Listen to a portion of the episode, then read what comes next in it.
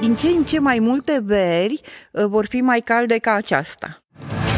Nu putem ajunge însă la condițiile climatice din era preindustrială, asta e clar. Deja am modificat. Putem da înapoi, dar putem să rămânem cumva aici. Putem să încetinim această cursă infernală a încălzirii globale.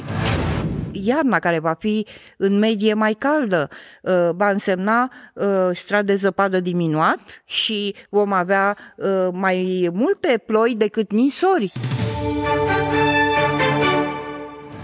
Domnilor și domnilor, bine v-am regăsit la seria de interviuri pe care le realizăm pentru dumneavoastră să înțelegem mai bine problemele momentului, contextul general al unor subiecte care poate că sunt tratate pe fugă, poate că sunt tratate prea puțin în detaliu în timpul săptămânii și vreau mereu să mergem la esență. În această săptămână vorbim despre încălzirea globală. Poate părea la prima vedere un subiect desuet despre care știți totul. O să încercăm să fim foarte aplicați însă, pentru că da, am simțit efectele cu toții vara asta cel puțin, canicula a apărut mai aprigă decât niciodată. Am văzut lacuri care au secat pur și simplu în țara noastră. Au apărut studii despre care nu credeam că vom afla vreodată. De pildă, unul recent arată că șopârlele se nasc cu ADN-ul îmbătrânit din cauza încălzirii globale, iar un studiu publicat foarte recent de NASA asupra calotei glaciare de la Polul Sud arată că aceasta se dezintegrează, se topește de 2 ori mai repede decât era anticipat și că procesul e aproape ireversibil pentru că apa, practic, care rezultă din topirea calotei glaciare contribuie și mai mult, dublează, iată, procesul și e, practic, un cerc în care ne învârtim fără scăpare. Trebuie să existe totuși soluții, trebuie să ne uităm la context, trebuie să ne uităm la ce putem face și care vor fi schimbările și pentru asta am invitat-o alături de mine la interviuri în această ediție pe Roxana Bojariu, este specialist în climatologie la ANM. Vă mulțumesc tare mult pentru prezență, bine ați venit! Mulțumesc pentru invitație! Introducerea am făcut-o, haideți să ne uităm la tabloul momentului, la poza momentului, cum a arătat vara asta cel puțin pentru România din punct de vedere al măsurătorilor comparativ cu alte veri. Încă o vară cu extreme și vorbim nu neapărat de extreme punctuale foarte mari, recordul absolut de 44,5 grade Celsius înregistrat în Bărăgan la 10 august 1951 a rămas încă acolo sus pe podium, dar avem numărul de zile cu temperaturi care depășesc 35 de grade Celsius. Foarte mare. Vom face bilanțul la sfârșitul verii, vara încă nu s-a terminat. Dar ce avem până acum? Avem valuri de căldură foarte lungi, persistente și avem și acel indice al confortului termic care ține seama și de umiditate, pentru că umiditatea împreună cu temperatura crescute amândouă fac un stres termic mult mai sever. Numărul de zile cu acel indice temperatură-umiditate care depășește 80 de unități este apreciabil până acum, vom vedea la sfârșitul verii, și au fost și recorduri ale unor stații, nu un record absolut pentru România, mai ales în vest, așa cum s-a întâmplat și anul trecut când am avut cod de caniculă în vestul țării. Anul acesta au fost doborâte iar recorduri în vestul țării. Am avut 40,3 grade Celsius la Săcuieni, de exemplu, dar am avut și recorduri ale zilelor respective, nu doar lunare, cum au fost acestea la cele câteva stații. Da, e foarte interesant ce spuneați și aș vrea să ne oprim la asta, că de fapt există un alt record în trecut, dar că e important numărul de zile. Sigur, există. Pentru că au fost tot felul de răspândaci de adevăruri parțiale, dacă vreți, pe internet, care n-au nicio legătură cu climatologia, nici măcar cu știrile, dar au încercat să creeze așa un val foarte viral, anti-încălzire globală, dacă vreți, cumva punând la îndoială ce se întâmplă și spuneau, mereu a fost cald vara. Uite, mi-am și notat, avem recordul de 42 de grade Celsius în 1930 și ceva la Oravița, dar atunci nu erau breaking news-uri. De ce vă tot agitați atâta? Care e diferența, practic? De ce e îngrijorător acum față față de un alt record care a fost în anii 30? Pentru că nu avem de-a face cu un fenomen punctual. Avem o întreagă statistică care se modifică. Practic, în ultimii ani, dacă ne uităm la temperatura medie de vară, pentru că vorbim de vară, vom vedea că verile sunt statistic din ce în ce mai calde. Evident că nicio vară nu este exact mai caldă decât precedenta, pentru că avem și fluctuații naturale care se suprapun peste semnalul încălzirii globale. Încălzirea globală nu este uniformă nici în spațiu, nici în timp, pentru că ai factori locali care îți nuanțează răspunsul la această încălzire globală. Ai arcul Carpaților care modifică transportul de căldură și vei avea situații ușor diferite, punctuale în afara arcului sau în interiorul arcului carpatic. Ai vecinătatea mării care aduce influențe mai ales în zonele de litoral, dar influențele pot să meargă și mai departe când vorbim de sursă de vapor de apă de instabilitate și atunci ai o zonă cu instabilitate în partea de sud-est, mai ales a țării, dar și în estul țării. Sunt tipurile de sol foarte diferite. Ai solul din sudul Olteniei, nisipos, cel faimos pentru fenomenul de deșertificare, ori acel sol nisipos altfel reține apa, altfel face transferul de căldură decât un sol, să zicem, fertil, un cernoziom sau un sol cu multă argilă. Și toate lucrurile astea contribuie la răspunsul la această încălzire globală, răspunsul local. Și evident că ai și variabilitățile care au existat, există și vor exista și fără intervenția omului în sistemul climatic, dar aceste variabilități țin de complexitatea sistemului climatic. Deci lucrurile sunt complexe, dar statisticile sunt clare. Avem tendințe veri din ce în ce mai calde în medie, dar dacă ne uităm la extreme, numărul de zile caniculare, începând din anii 80 ai secolului trecut, se vede că fac un salt foarte mare și a crescut foarte mult. Numărul de nopți tropicale a crescut iarăși de pe la mijlocul anilor 80 foarte mult, nu doar media. Și extremele se modifică. Se modifică practic toată statistica și se modifică în același sens în care se modifică peste tot în lume, spre partea mai caldă, spre extremele calde, și minimele sunt mai ridicate, temperaturile minime. Ori lucrurile astea pot fi puse matematic foarte clar în legătură cu încălzirea globală, cu schimbarea climei. A fost, doamna Bojariu, cea mai răcoroasă vară din restul vieții noastre asta? Nu putem spune, tocmai pentru că nu avem de-a face cu o încălzire globală care e uniformă în timp. Nici o vară nu va fi mai caldă fix decât precedenta. Vor mai fi, dar ce putem spune este că din ce în ce mai multe veri vor fi mai calde ca aceasta. Nu neapărat vara viitoare sau, deși s-ar putea să fie și vara viitoare. Aici intervine acest joc al statisticii și al modului în care se suprapun variațiile naturale cu semnalul schimbării climei sau al încălzirii globale. Se mai poate da înapoi pe termen scurt? Putem face ceva astfel încât pe termen scurt să ameliorăm, să edulcorăm din goana asta a temperaturilor în sus? Se pot face lucruri. Nu putem ajunge însă la condițiile climatice din era preindustrială. Asta e clar. Deja deci nu modificat. Putem da înapoi, dar putem să rămânem cumva aici. Putem să încetinim această cursă infernală a încălzirii globale și e foarte important să încetinim această creștere continuă a temperaturii medii globale, care e un simptom până la urmă al schimbării climei, pentru că pe măsură ce se accelerează încălzirea globală, avem modificări din ce în ce mai severe în sistem și nu avem de-a face cu modificări graduale doar. În regimul termic ai o creștere de 2 grade pe deceniu sau de 3 grade în medie pe deceniu pe o anume zonă. Nu.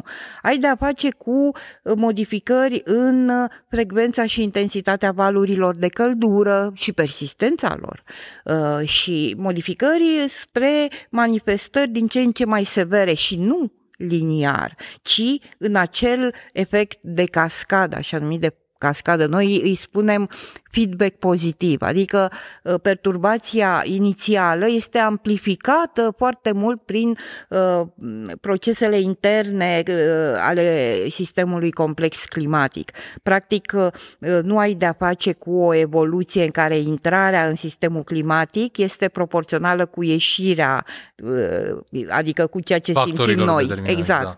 Ci ai de-a face de obicei cu amplificări din ce în ce mai mari, care la un moment dat te pot duce pe teritorii necunoscute. Practic, capacitatea noastră de adaptare are și a limite. Noi ne putem adapta, iar specia noastră s-a adaptat la schimbări climatice de-a lungul evoluției sale de câteva milioane de ani, dacă pornim de la strămoșii noștri cei mai îndepărtați. Numai că s-a adaptat pentru că acele schimbări climatice din trecut, exact, erau mult mai lente. Durau de la zeci de mii de ani la sute de mii de ani, unele dintre ele durau și milioane de ani. Și atunci funcționa foarte bine, să zicem, selecția naturală, dar în cazul omului a funcționat inclusiv peste selecția naturală un mod interesant de adaptare, cultura. Adică comunitățile umane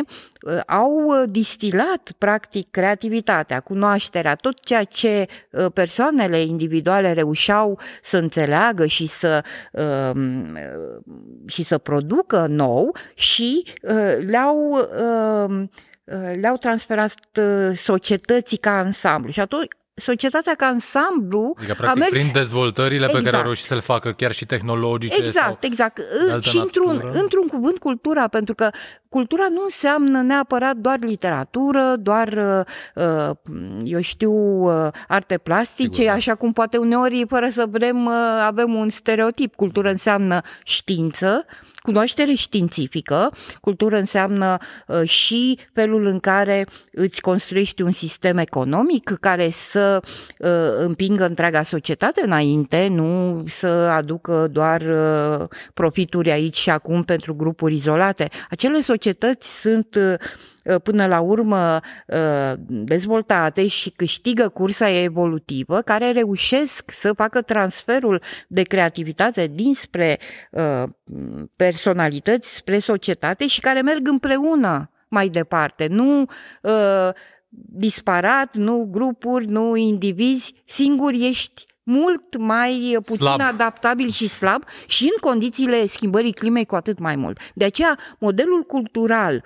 al epocii industriale nu mai funcționează acum. Trebuie un nou model cultural. Atunci, de fapt, asta e întrebarea. Care sunt elementele ce ar trebui incluse în cultura asta largo senso a anului 2022 pentru ca noi, ca specie, să rezistăm până la urmă, să facem față acestei încălziri globale galopante, schimbări galopante? Da, în primul rând, totul pornește de la persoane, de la noi, dar nu se rezumă la persoane. Toate eforturile personale de a face alegeri care să fie în sensul naturii trebuie integrate la nivelul comunităților locale, la nivelul administrației locale, pentru că noi, de exemplu, degeaba facem economii de apă, de energie, dacă infrastructura noastră face risipă. Nu se mai vede nimic, deci de aia totul trebuie integrat pe toate nivelurile. Pe urmă, eu degeaba reciclez acasă, de exemplu, dacă nu mă ajută municipalitatea să am certitudinea că deșeurile alea pe care eu le colectez selectiv și mă chinui acasă să fac asta, nu sunt și reciclate cum ar trebui sau nu sunt puse separat când sunt. Deci calea este o nouă cultură, inclusiv o nouă cultură administrativă, să spunem, da? Și toate lucrurile trebuie să vină coerent și să existe un parteneriat tot timpul între administrație și cetățean, pe toate nivelurile, pornind de la comunitatea locală, mergând la nivelul național, în cazul nostru fericit european, pentru că Europa dă o coerență foarte bună acțiunilor climatice. Suntem într-un club care are eficiența cea mai mare, aș spune eu, atunci când vine vorba de a răspunde schimbării climatice și la nivel global, evident, trebuie integrate toate aceste eforturi și acțiuni. Și mă întrebați ce e de făcut pentru a îmblânzi această cursă, pentru a o încetini. Deci nu putem să o oprim clar, pentru că deja am făcut modificări. Da, dar e un timp prețios, pentru că acest timp ne va ajuta să ne adaptăm schimbărilor rapide care se petrec deja și vom putea să ținem pasul cu schimbările și vom putea atunci să ne dezvoltăm chiar în condițiile schimbării climei, să ne dezvoltăm economic, alta economie însă, să ne dezvoltăm social, să ne dezvoltăm noi ca persoane, să trăim mai bine. Uite, se poate lucrul. E o chestiune interesantă, alta economie. Mă gândesc și la agricultură, de pildă. Vom ajunge să cultivăm în România, știu eu, plante sau, mă rog, fructe care par exotice în momentul de față? De ce nu? Dar nu acesta e lucrul principal. Se poate și acesta. Dar trebuie modificat totul în agricultură și nu doar în agricultură. În toate activitățile noastre. Aici, să zicem, provocarea mare a tranziției pe care o avem în față. Trebuie să schimbăm majoritatea activităților noastre, felul în care le desfășurăm, cum trăim.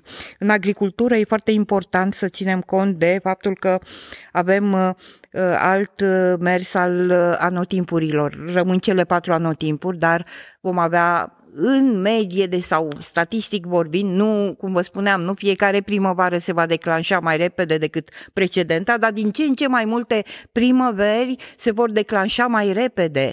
Vara va dura din ce în ce mai mult. Septembrie, deja ați văzut în ultimii ani, începe să devină o lună cu caracteristici de vară. Bun, asta e interesant. Rămân, deci, anotimpurile de tranziție, sigur, chiar și cu încălzirea globală aferentă, ele doar se modifică pe aici pe acolo, dar nu vor fi doar 2 anotimpuri. Nu, pentru că noi suntem la latitudinile medii, deci locul nostru pe pământ este acolo între frigiderul arctic și cuptorul tropical, deci vrând nevrând vom avea un climat temperat la latitudinile medii, însă alt climat temperat dacă îl comparăm cu cel de acum 50 de ani, de exemplu. Toate zonele climatice își vor modifica caracteristicile. Adică, practic, se vor menține diferențele de temperatură, dar primăverile vor arăta ca verile. Poate primăverile peste 10 ani vor arăta ca verile de acum. Da, se poate, mai ales spre sfârșit, da. Și asta va avea influențe extraordinare asupra agriculturii și a celorlalte sectoare, dar agricultura bazată pe resurse de apă, gândiți-vă că iarna care va fi în medie mai caldă va însemna strat de zăpadă diminuat și vom avea mai multe ploi decât nisori. Se modifică raportul între precipitațiile lichide și solide. Asta vine cu impact deosebit asupra rezervei de apă care ajunge primăvara și primăvara care se declanșează mai timpuriu și atunci din sol rezerva asta de precipitații din iarnă se duce mai repede pentru că temperaturile cresc mai repede și dacă nu se potrivește cu ciclul de dezvoltare al culturilor, ajungi cu ele să nu mai aibă resursă de apă atunci când cerința lor e cea mai mare, deci trebuie să fii foarte atent. Și toamna la fel, când semeni primăvara, ce culturi semeni, trebuie să ai mare grijă de sol. Noi suntem iarăși foarte norocoși. România are sol fertil, cum puține țări au în Europa, da? Ucraina are și ea soluri fertile de acest tip, cernoziomul acesta, dar trebuie să ai grijă, pentru că factori climatici care sunt modificați de încălzirea globală pot să favorizeze eroziunea solului, de exemplu, creșterea intensității precipitațiilor. E unul din acești factori, pentru că precipitații care cad în cantități mari pe termen scurt, localizat, înseamnă că... Ceea ce practic, noi acum am numit fenomene extreme, nu? Că ar fi cumva furtunile care... Asta e o tendință legată de schimbarea climei care se va accentua, din păcate, în viitor și se va accentua cu atât mai mult cu cât vom avea concentrații de gaze cu efect de seră mai mari. De-aia e bine să reducem cât putem, pentru că reducem și aceste impacturi ale unor fenomene extreme, odată cu reducerea emisiilor, inclusiv în România. România, dacă ne gândim la resursa de apă, care e foarte importantă, va fi o provocare și pentru România diminuarea resursei de apă, mai ales în lunile de vară, ne arată studiile noastre. Dar, pe de altă parte, dacă analizăm ce se va întâmpla și vedem, de fapt, și acum ce se întâmplă în zonele ce bordează Marea Mediterană, ajungem la concluzia că noi încă nu stăm și nu vom sta atât de rău ca anumite regiuni de acolo, unde nu se va mai putea face agricultură. Deci, orice măsuri am lua, vor fi părăsite terenuri acolo, pentru că condițiile nu vor mai permite existența unor plante cultivate. Deci la noi a fost rău anul ăsta, sau mă rog, în ultimii ani, dar alții a fost și mai rău.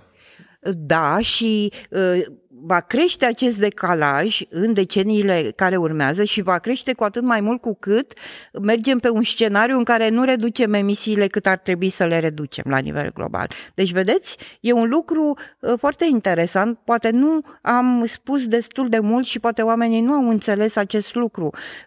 Lor li se pare, România are un nivel redus de emisii dacă comparăm cu, țări precum China, Statele Unite, dar noi depindem de acele niveluri de emisie și noi. Nu suntem într-un glob de cristal, cu siguranță. Exact, adică niveluri mari la nivel global pentru concentrații de gaze cu efect de seră, dioxid de carbon, metan, oxid de azot, înseamnă și pentru noi valuri de căldură mult mai intense, mai frecvente, mai persistente, secete mai extinse, mai severe, mai persistente. Înseamnă inundații cu viituri mult mai extreme datorită creșterii intensității precipitațiilor.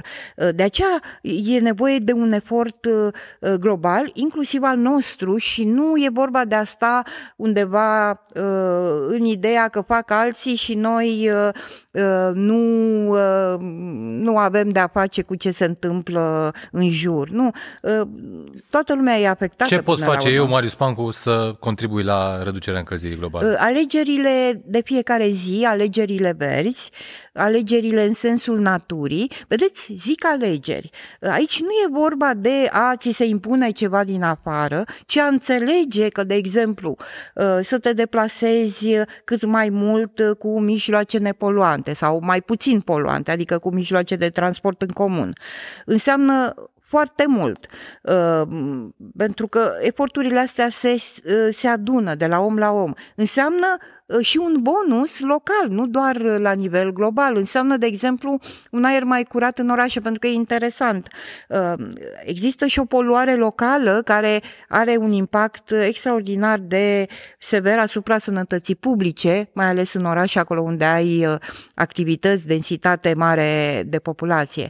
Și atunci, când poți, că evident sunt situații când e imposibil să mergi pe jos sau să mergi cu bicicleta, ai o urgență, trebuie să ajungi la spital sau... Deci nu e vorba aici de o înțelegere rigidă a lucrurilor și de o impunere de rigidă și nu fanatism. Nu, tu trebuie să înțelegi, uite, eu acum pot să mă duc, de exemplu, să-mi fac piața cu bicicleta sau pot să mă duc cu un cărucior pe care îl trag și să fac o plimbare care îmi face și mie bine.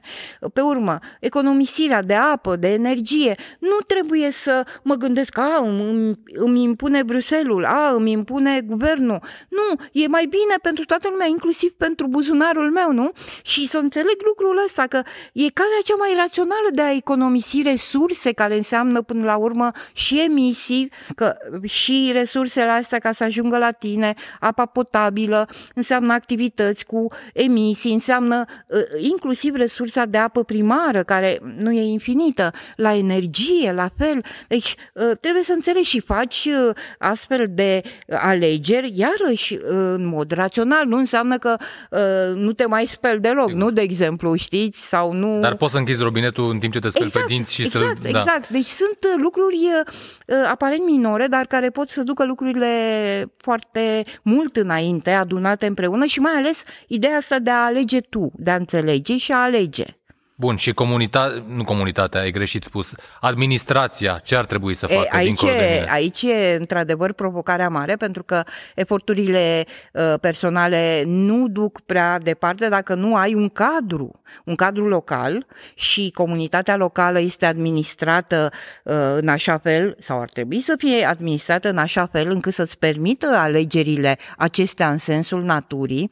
Ar trebui să ai un oraș gospodărit în așa fel încât infrastructura de apă, de încălzire, de exemplu încălzirea centrală, da, este foarte bună ca soluție pentru a reduce emisiile, pentru că dacă fiecare își pune centrala lui și dacă aduni, vei vedea că ai emisii mult mai mari decât dacă ai un sistem centralizat, dar un sistem care să ofere totuși confort și să ofere lucrurile pe care orice om normal trebuie să le aibă. Deci soluții, și iarăși aici cetățeanul trebuie să preseze administrația locală în așa fel încât să impună cadrul pentru a alege în sensul naturii. Spații verzi mai multe, știm deja lucrurile astea teoretic. Pe o scară de la 1 la 10, specialistul în climatologie, unde ar plasa România în privința eforturilor pe care le face România ca administrație, să fim bineînțeleși, în privința eforturilor pe care le face ca să fie verde? Administrație locală sau centrală? Le putem pune separat, deși cred că ar fi interesant să vedem cum se duce și dinspre centru spre local. Da. Aș da o notă un pic mai mare administrației centrale. De ce? Pentru că ea primește și impulsuri niște directive de la Bruxelles. De la Bruxelles, exact. Și atunci, vrând nevrând, merge. Numai că problema mare, după părerea mea, este la administrația locală, care încă nu a înțeles, după părerea mea, care este mersul de acum încolo în condițiile schimbării climei, în condițiile tranziției. Sau dacă a înțeles, nu ne lasă să vedem lucrul ăsta prin acțiuni. Așa că eu aș da administrației locale în general 4. Deci nu trece clasa. Da, iar administrației centrale aș da un 6, dar un 6 chinuit, să zicem. Așa, cu indulgență, ca să încurajăm să facă eforturi mai departe. Dar atenție, și administrația locală nu e neapărat o vina ei, pentru că și felul în care se înțelege acum parteneriatul cu cetățeanul, cu nivelul local, de sus, de acolo, din stratosfera administrației centrale, după părerea mea, nu este cel mai fericit. Practic, multe lucruri se impun oarecum fără să existe o fundamentare, un dialog cu... O explicație. Exact, și un dialog nu numai cu cei din administrația locală, și acela, nu? După părerea mea, din câte văd, nu se face tocmai lin, sunt anumite linii de interese și în afară de ele nu mai există dialog. Atunci când sunt alegeri, da, trebuie să scoată primarul oamenii la vot, și în rest mai puțin există un dialog care să ducă spre îmbunătățirea calității vieții cetățeanului până la urmă. Iar dialogul cu cetățeanul nu prea există, sau nu e un cadru care să-l favorizeze, pentru că cetățeanul nu trebuie să primească ordine, nu? Cetățeanul trebuie să fie servit de administrație, inclusiv în această problemă a tranziției spre neutralitate climatică și de adaptare la schimbarea climei. Deci cetățeanul trebuie să fie în mijloc atunci când discuți soluții de reducere a emisiilor, de adaptare. El trebuie continuu ținut la curent, întrebat, uneori făcut părtaș la decizii, pentru că altfel nu putem merge înainte. Haideți să mai punem o cărămidă la impulsionarea asta a cetățenilor, poate, și să le explicăm exact scenariul, cam cum poate el să arate. Am avut deja 40 de grade în București, da, vara asta. În 10 ani ajungem ca Dubai, putem să avem 50 de grade aici? Nu știu dacă în București neapărat, clar vor fi temperaturi mult mai mari și în București în anii viitori. De ce vă spun lucrul acesta? Sistemul climatic este unul foarte complex și multe din procese sunt legate pe diverse scări spațiale și temporale, în așa fel încât, cum vă ziceam, efectul nu este unul liniar. Este unul care fie duce la amplificare, fie duce la reducerea perturbației inițiale. Dar care ar fi scenariul climatic cel mai pesimist? Cu câte grade ar putea să crească temperatura? Putem ajunge la 50 de grade, pentru că am văzut cifra asta în experimente numerice cu modele climatice pentru zona României. Și dacă ai văzut-o, e clar că se poate și întâmpla. Nu poți să spui exact când, nu poți să spui decât cu aproximație unde. E clar că un astfel de record va fi undeva într-o zonă de câmpie. Modelul arăta zona Bărăganului. Interesant că acolo e practic și recordul actual înregistrat, da, cel de 44,5. Și deci Bărăganul devine Sahara.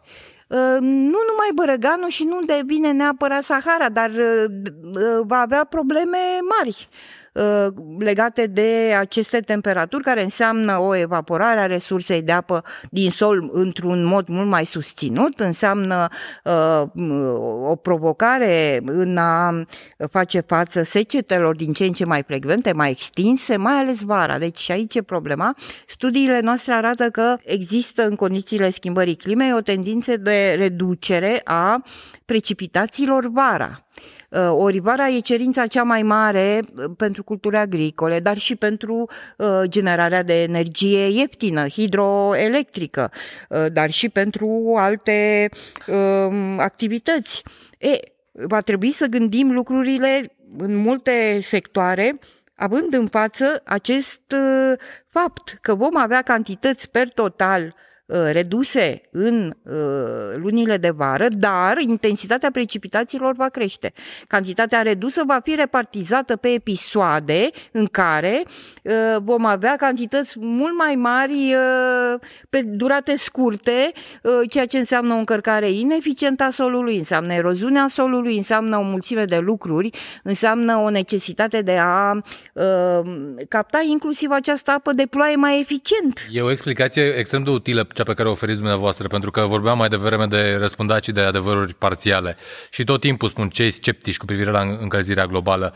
Cum e, domne, încălzire globală când la mine e secetă, dar uite, 200 de kilometri mai încolo plouă pe rupte sau 100 de kilometri sau un alt cartier. De ce cele două nu se exclud?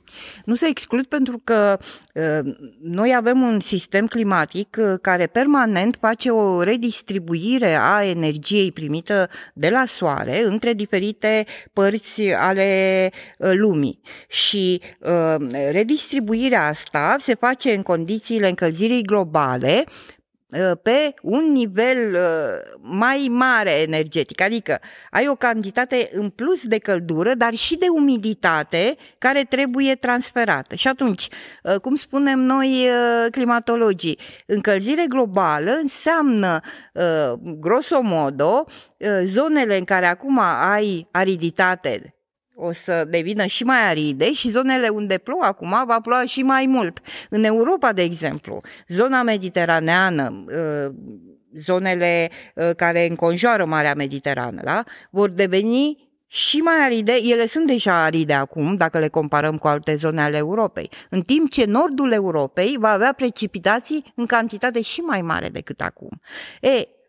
Vă dați seama că e o provocare pentru Europa, o provocare și din perspectiva în care Europa se încălzește mai mult decât media globală, o provocare și din faptul că Europa are de a face cu fenomene extreme foarte diverse, de aceea poate și Europa Unită e în fruntea acestei acțiuni globale. Ceea ce e interesant, noi ca regiune ne plasăm cumva între zona nordică și zona mediteraneană și noi vom avea probleme cu resursa de apă, dar nu atât de dure precum cele din sudul Europei, însă trebuie să ne pregătim și noi, adică asta este clar. Dar încă o dată există soluții și în cazul nostru, vă spuneam, încă avem la dispoziție multe căi idei de reducere a emisiilor, eficiența energetică. România e foarte ineficientă în folosirea energiei și a resurselor în general. Și am putea face mai multă energie eoliană, hidro. Și asta. Deci, când vorbim de eficiență energetică, ne referim la câtă energie consum pentru a produce ceva. Da? Noi, din păcate, față de media europeană, consumăm mai multă energie să producem același lucru pe care, eu știu, îl face Franța sau Germania cu mult mai puțină energie. Aici e eficiența. Am câștigat foarte mult numai din eficiență. Dar pentru că de ce? Avem proceduri învechite, exact, avem fabrici învechite. Și nu folosim cercetarea, nu folosim tehnologiile noi. Cercetarea e subfinanțată în România în mod cronic. Nu se fundamentează deciziile. Eurostat în Uniunea Europeană. Din păcate. Nu vom putea face o tranziție ușoară dacă nu vom pune bază pe cercetare, pentru că toate deciziile trebuie să se bazeze pe studii. Sistemul se modifică, se transformă, dar nu se transformă așa în linii mari. Tu trebuie să vezi factorii ăștia locali de care vă ziceam înainte. Cum nuanțează ei răspunsul? Că ați văzut, România e foarte diversă din punct de vedere al factorilor care pot nuanța răspunsul la încălzirea globală și tu, dacă vrei să te adaptezi, te adaptezi local, acolo unde se întâmplă lucrurile ușor diferit, dar tu trebuie să găsești inclusiv nișe de oportunitate. Cum poți să faci? Numai studiind. Nu ajunge să preiei studii ale altora, pentru că pe ei nu interesează o grada ta. Tu trebuie să-ți faci culoarea locală studiile pe care o ai tu. Exact, aici. Tu trebuie să ți le faci aici. Nu ți le face nici Bruxelles, nici eu știu, nu știu ce institut din Statele Unite. Tu trebuie să ai cercetarea ta cu care să-ți fundamentezi deciziile. În România, din păcate, deciziile nu se fundamentează științific. Asta e o mare problemă, da? Există fel de narrative, există fel, dar nu există o clară explicare a felului în care ai luat și de ce ai luat acea decizie. Aici, cunoașterea științifică, tehnologiile apoi folosite ca să pui în practică decizia respectivă, sunt esențiale. Ori, clar, avem nevoie de o altă abordare și aici, din păcate, și e foarte important. Sunt ultimele minute pe care le avem la dispoziție și v-aș întreba, din perspectiva specialistului în climatologie, care oricum era familiarizat cu toate aceste scenarii pesimiste, ce v-a, nu știu dacă șocat e cuvântul cel mai potrivit, dar ce v-a marcat cel mai tare din dovezile astea extrem de palpabile pe care le-am tot văzut în ultima perioadă ale încălzirii globale? Am văzut de la lacuri secate, vorbeam eu mai devreme de șopârle și studii ale NASA. Da, într-adevăr, chiar climatolog fiind, m-au șocat recordurile din vara aceasta, să ai într-o insulă din Oceanul Atlantic, în Marea Britanie, temperaturi de peste 40 de grade, e ceva ce, fără încălzirea globală, nu s-ar fi putut petrece. Anul trecut, să ai în British Columbia, la nord-est de Vancouver, vă dați seama, nord-est de Vancouver, 49,6 grade Celsius temperatură, după care în câteva săptămâni să nu mai existe respectiva localitate din cauza incendiilor declanșate, e iarăși un lucru care m-a șocat și mi-am dat seama cât de rapid evoluează lucrurile. Chiar noi avem cifre, avem modele, dar realitatea pare să o ia înaintea cifrelor noastre și a modelelor noastre. Mă îngrijorează această accelerare a încălzirii globale care apare din astfel de fenomene, aceste incendii care devin din ce în ce mai extinse, care afectează din ce în ce mai multe comunități pe toate continentele. Țineți minte acel prăpăd din Australia și după el au urmat, evident, ce se întâmplă pe coasta de vest a Americii de Nord, de an bun, dar acum în ultimii ani iarăși, în Europa de Sud, vedeți, mor oamenii în incendii, în Portugalia au murit în incendiile de acum un an sau doi, 60 de oameni, dar sunt incendii, acum ați văzut, în Grecia, în Franța, în Turcia și la noi. sunt incendii. Dar auzim și noi din ce în ce mai des. Nu schimbarea climatică inițiază mai multe incendii, dar le favorizează. Le favorizează extinderea. Potențează. Exact, exact. Și aceste probleme cu resursa de apă, probleme care sunt complexe, inclusiv probleme legate de folosirea cursurilor de apă în navigație. Citeam o știre despre RIN, că sunt probleme cu navigația pe RIN, evident că sunt probleme și cu navigația pe Dunăre, dar nu m-aș fi gândit că într-o țară ca Germania, mult mai aproape de ocean, acolo unde ai surse de vapor de apă și de precipitații mult mai serioase decât în zona noastră continentală, să zicem. Avem și noi Marea Neagră, dar nu se compară cu un ocean, cu o Mare Nordică, cu o Mare Baltică, da? Ei, și s-auzi că acolo sunt probleme cu navigația pe Rin, după ce anul trecut am avut niște inundații catastrofale, unde în Germania, o țară dezvoltată, ai fi zis, care are capacitatea de a face față unor provocări de tipul acesta, provocări climatice, mult mai bine. Și totuși au murit oameni, au murit în zona, nu doar în Germania, peste 200 de oameni în acele inundații în Germania mai ales, dar și în Olanda, în Belgia. Vă dați seama, țări dezvoltate și nu sunt totuși pregătite pentru aspectul atât de sever al unor fenomene, altfel normale pentru perioada respectivă din an. Aceste vijelii de vară cu precipitații torențiale, nu? Sunt până la urmă ceva normal vara, dar intensitatea lor nu mai e normală. Aici e problema mare. Vă mulțumesc tare mult pentru aceste explicații. Roxana Bojariu, specialist în climatologie, alături de noi, doamnelor și domnilor, și poate că până la urmă așa ar trebui să încheiem și asta ar trebui să reținem în principal din discuția noastră, că fiecare dintre noi putem contribui la o ameliorare pe termen scurt, mediu și chiar lung a situației pe care o traversăm. Știu, o să ziceți, ce diferență face un singur om, dar gândiți-vă că în țara asta suntem vreo 18 milioane, conform ultimului recensământ, măcar jumătate din cei 18 milioane să facă gesturile astea simple în fiecare zi, să aleagă transportul verde, să aleagă reciclarea, să facă economia de apă, și impactul cumulat ar fi unul uriaș. Eu sunt Marius Pancu, doamnelor și domnilor, vă mulțumesc că ați fost alături de mine și astăzi la interviuri și, de ce nu, poate chiar ne dați de veste pe una dintre paginile noastre de socializare despre cum alegeți să vă raportați la încălzirea globală și care sunt ajustările de trai de zi cu zi pe care le faceți ca să nu potențați aceste efecte până la urmă devastatoare, pentru că ați văzut ce s-a întâmplat în ultima perioadă. Rămâneți cu bine, ne revedem săptămâna viitoare.